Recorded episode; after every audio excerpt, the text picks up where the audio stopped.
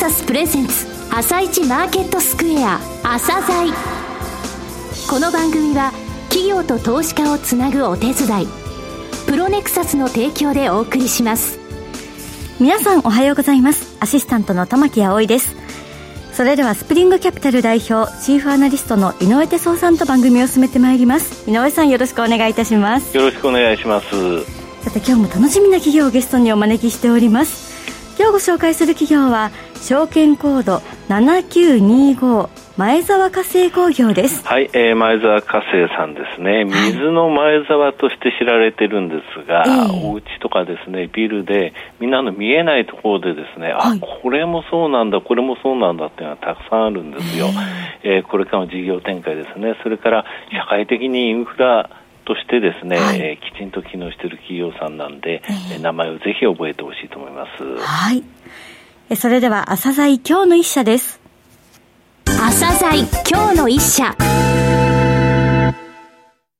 本日は証券コード7925東証一部上場の前澤化成工業さんをご紹介いたします。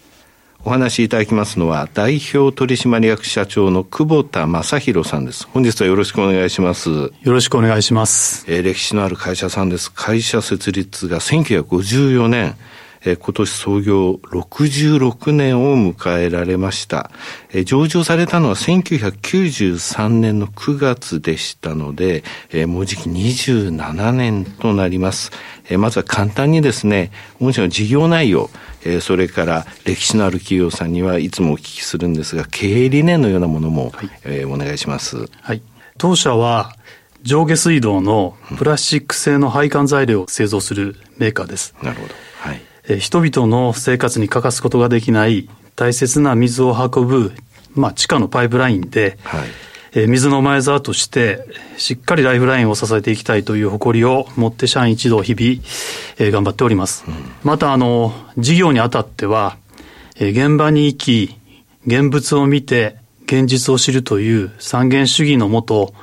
提案開発型企業として製品の開発製造に取り組んでいます。一般的に配管材料というのは、JIS 等の工業規格品が非常に多いのですが、当社は現場の要望をヒントに独自性の強い製品をスピード感を持って作っている会社です。なるほど。事業セグメントとしましては、観光機材、水処理、各種プラスチック成形の3つに区分されますが、観光機材が連結売上高の9割を占める主力事業となっております。水回りとか空調のですね、配管の、工事のことを一般的に観光と、申し上げております。それと、観光機材が主力っていうことなんですけども、主に戸建て住宅向けのですね、上下水道や雨水の配管ライン、具体的には塩化ビニール製の継ぎ手、マス、バルブ、パイプ、それと雨水の処理ユニットなどを、代表的な製品として販売をしております。今、いわゆるお家に関する戸建て住宅に関する部分をお話しいただいたんですが、ビル設備でもこの部分ってあるんでしょうかね。そうですね。3年ぐらい前からですね、ビルのいわゆる縦排水管の部分にですね、の樹脂化に取り組んでおりまして、非常に施工がしやすいということと、耐久年数も非常に高いということで、好評を得ておりまして、パイプ1本の縦管で、いわゆる通気なんかも取った、取ってしかもですね、上層階下層階の、排水に、要は影響を与えないような、そういうシステムなんですけども、これが非常に今好評で、販売をさせていただいてます。このシステム名は何ていう？ビニコアということで、ビニールのビニですか？ビニールのビニですね。それから、都市型の水害対策製品として、今非常に雨が降って大変なことになってるんですけども、例えば駐車場とかですね、グラウンドの下にですね、雨水を一時的に溜める、そういう層なんですけども、雨水貯留浸透層などもですね、販売しておりまして、その実績も、最近ここ2、3年、非常に好調に推移しているというふうな状況です。これらが観光機材分野ですね。そうですね。先ほどお話ありました、残りの2つ、水処理分野と、各種プラスチック成形分野。水処理分野というのはどういった部分ですか？水処理分野につきましては、非常に多様なですね、水処理システムに関する、提案活動を行って、はい、それで工事はもちろんですね、その後のメンテナンス業務の受注獲得を目指す事業なんですけども、はい、現在は食品関係の排水処理層の提案を中心に展開をしております。これは御社の方でもう提案をして、はい、その工事メンテナンスというものを一括で作るところからメンテナンスまでを。そうですね。ですね。はい。なるほど。はい。さて各種プラスチック成形分野ですが、はい、これにつきましてはですね、お客様のニーズに沿った、プラスチック製品や、部品などを、当社の工場で成形する事業です。住宅設備や例えば家電、はい、それから土木資材等のですね、幅広い国内メーカー様と、取引をさせていただいております。なるほど。はい。さてですね、事業環境をどういうふうにお考えになられているか、またその中で御社どういったところで強みを発揮できるのか、そういったことをお話しください。はい、私どもがもうやってきました長年にわたる製品作りの経験に基づいた、確かな技術開発力を生かして、提案開発型企業として多数の、トップシェアの製品を生み出していることが、私どもの会社の強みかなというふうに思っております。シェアが高い。はい、具体的に教えていただけますか。具体的にですね、申し上げますと、宅地内の排水に使用する塩ビ製のお水マスや薄いマス、これがトップシェアになっております。はい、でどういうものかと言いますと、戸建て住宅なんかでしたらですね、家の周りをこうちょっと見ていただくと、はい、排水管がこう合流したり、曲がったりするところにはですね、こう15センチぐらいの、白とかグレーのですね、蓋がこうついてる場合が多いんですけども、はい、例えば匂いがしたり、なんか詰まったりすると、その蓋を開けて、点検するっていうのは、これが排水マスなんですけども、はい、そのマスがですね、当社のシェアが高いということです。それと、水道関連製品についてなんですけども、はい、水道のメーターの検診を行うときに、開閉する、長方形のブルーが多いんですけども、量水器ボックスっていうんですが、これは4割ぐらいのシェアを獲得させていただいているということです。はい、そんな4割もシェアあると、やっぱ事業環境として影響を受けるのは住宅着工件数とか、そういった部分ですか。はい、当然こういう上下水道関連製品につきましては、はい、戸建て住宅に使用する場合が多いので、新設の住宅着工戸数の影響を、受けてしまいます。はい、前期につきましては、消費増税や、金融機関の融資厳格化等によりですね、賃貸住宅の着工数が難聴で、結果的には新設住宅着工戸数っていうのはかなり減少しました。なるほど。このように上下水道の、新設需要は今後、一時期よりは縮小傾向だと思っております。しかし一方では、鉄管とか、ヒューム管などから樹脂管に置き換えられる需要は堅調であり、さらに集合住宅においては中鉄製の排水管から樹脂製品に置き換えられるようになったということは、新たな成長分野として、非常に期待をしております。そうですね、先ほどビニコアのお話もありましたが、こうやって樹脂化していくっていうところは、そのオルタナティブって言いますか、代替的なそのニーズとしてあるということですね。じゃあ樹脂化はテーマですか。そうですね、今後も樹脂化をテーマに提案開発型企業としてますます飛躍を遂げたいというふうに考えております。さて御社、中継ですね、3カ年中継、テイクアクション2020を発表されていて、今年がその最終年度ですよね。この骨子についてお話しください。中継につきましてはですね、将来の柱となる事業の創造と、経営基盤の強化という、2つの重点施策を柱としています。今直面している人口減少による住宅着工戸数の減少、また海外における水ビジネス需要の拡大、また原油価格と連動する不安定な原材料価格といった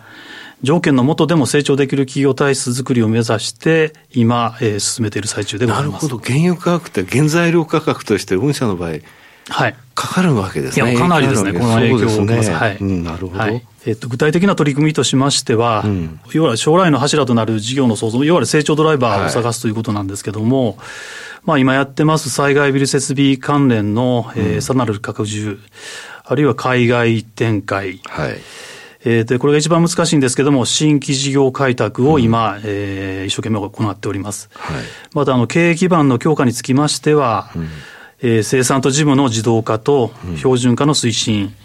はい、それから働き方改革を意識したフレキシブルな体制の構築、そして、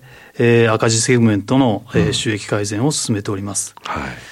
はい、前期のトピックとなりますが、災害関連製品の拡充として、大雨とかですね、ゲリラ豪雨の時に、側溝からですね、あるいは下水道本館から、逆流を軽減する後付け逆流防止弁を開発し、これが好評を得ております。これ逆流何度もニュースで見ましたもんね。そうですね。大変なんですよね、あれね、本当に。また海外展開ですが、上下水道のインフラにおいてはまだ発展途上にあるインドネシアのですね、これ我々と同業者なんですけども、ルチカという会社とですね、テクニカルサポート契約を、昨年締結させていただきました。中長期的な成長戦略の一つとして、位置づけています。なるほど、これ東南アジアをですね、一緒に攻めるといいますか、一緒にその技術革新をしながらいい製品を作って、そこのエリアの中で広げていくというものを海外展開としては考えられている。そうですね、日本で使ってる製品をもちろんですね、提案したりするということもできますし、一番いいのはやっぱりインドネシアというのは規格が日本とほぼ一緒なので、製品を試作する手間がなくですね、そのまま送れば、評価いただけるというふうなことなので、先方にとっても非常にそこはですね、メリットじゃないかなというふうに思っております。なるほど、経営基盤の強化、これで筋肉質な、経営基盤というものを作って、将来の柱となる事業を作ると。この2本立てが中継ですということですね。そうです。株主還元について教えてください。それから去年ですね、環境への取り組み行われて発表されました。こちらについてもお願いします。株主様への株主還元ですが、2020年の3月期の配当成功は 77% と高いものになっております。今後につきましても、これまで同様安定した配当を行ってまいりたいと考えています。また株主優待も実施しておりまして、新潟産の新米コシヒカリは、株主様に大変ご好評いただいております。それから環境への取り組みについてなんですけども、我々の事業活動自体が水環境に貢献しております。CO2 削減の取り組みとしましては、熊谷第二工場の隣に緑の広場と称してですね、大体1.1 ヘクタールぐらいあるんですけども、これを作りまして、住民の皆様に開放したりしております。で、昨年8月にですけども、同工場に太陽光発電システムを導入いたしました。これにより年間の CO2 排出量を、一般家庭でいうと4、50件程度の量なんですけども、約130トン削減することを見込んでおります。なるほど。環境問題への配慮は重要な経営課題と認識し、事業に当たってまいりたいと考えております。最後になりましたが、リスナーに向けて一言お願いします。私どもは66年間、この世の中で非常に大切なですね、水というもののライフラインに携わってきました。これからもですね、ずっとこの先もこの仕事をですね、誇りに思いながら続けていきたいと思っておりますし、応援していただければというふうに思います。また先ほど配当成功の話をさせていただきましたけども、株主還元は重要な経営課題と認識をしております。今年度につきましてもコロナ禍ではございますが、年間の配当金の下限を30円と発表させていただいております。今後も株主の皆様にお喜びいただける還元施策を取ってまいりますので、どうぞよろしくお願いいたします。久保田さん、本日はどうもありがとうございました。こちらこそどうもありがとうございました。今日の一社、前沢化成工業をご紹介しました。さらに井上さんにお話しいただきます。言葉の端々から真面目さ、この会社の持つ真面目さが伝わってきたと思いますけどもね、水の安全安心というものをとにかく使命としてね、ずっとと進まれてきた会社さんで、はい、観光機材分野のほか水処理分野、まあ、食品のね、水が大切ですからね、会社さんへの提案、それから、今ですね都市型の水害対策とかですね、はい、それからいわゆる逆流の部分ですよね、下水道本館からの雨水ですね、雨水って言いますが、雨水逆流、こういったものに対する、取り組みっていうのもされてるということですね。そして東南アジアのところでも、提携もされているということです、はいまず とにかく社会的に担っていると自分たちで強く認識している使命、それを感じて、そこの部分を、突き進む、そういった中で筋肉質、そして、次の、世の中のためになる製品、そういったものを考えていくという、とにかく真面目な企業さんですので、誠実さが伝わってきましたね。そうですね、まあ、社会インフラをね、そして家におけるビルにおけるインフラっていう部分を作ってる会社さんってやっぱり強いですよ、はい、こういう真面目な会社さんのことをきちんと、社名とですね、はい、ホームページを見ていただきたいと思います。はい、はい、今日の一社は前沢化成工業をご紹介しました。それでは一旦お知らせです。企業ディスクロージャー IR 実務支援の専門会社プロネクサス、上場企業のおよそ6割2200社をクライアントに持つ。これはアジア証券印刷の時代から信頼と実績を積み重ねてきたからこそ。さらにプロネクサスが目指すのは企業と投資家をつなぎ、日本の株式市場を活性化させることです。プロネクサス、私たちは個人投資家の皆さんを応援します。井上哲夫、今日のストラテジー。それでは井上さん、後半の解説もよろしくお願いいたします。はい、先週ね、GDP の1、3月期の再改定値が出るので、それが注目ですよというお話しました、はい、法人企業統計を受けてね、結果がね、年率 2.2% のマイナスと変わらなかったんですよ。あ、そうなんですね。変わらなかったんですけど、やっぱり設備投資のところはマイナスになって、その部分民間在庫変動って今回あまり意味ないんですけどね、それがプラスになったっていうので、結局一緒になったんですが、まあ、アメリカの方は非常に強く戻ってきました、はい、これについてやっぱハイテク株なんですよね、今日見てみても強いですね。本日も3440銘柄、値がついてますが2047銘柄上昇、高値205銘柄が取ってます。昨日も同じようなキャラクターなんですけどもね、これが結局ダウの方にもですね、このナスダックの強さが飛び火して、はい、アップアップルがですね、結果的に昨日73ドル、今朝は20ドル、合わせて93ドル、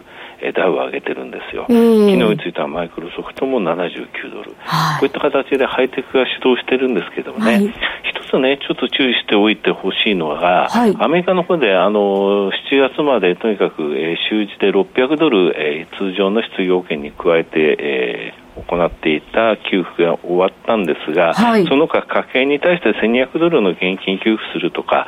そこまで合意してるんですが、はい、まだ共和党と民主党で最終合意できてないんですよ。で、あさってで議会終わっちゃうんですね、はい、で今週中合意ちょっと厳しいと言ってるんで、まあ、なんとか議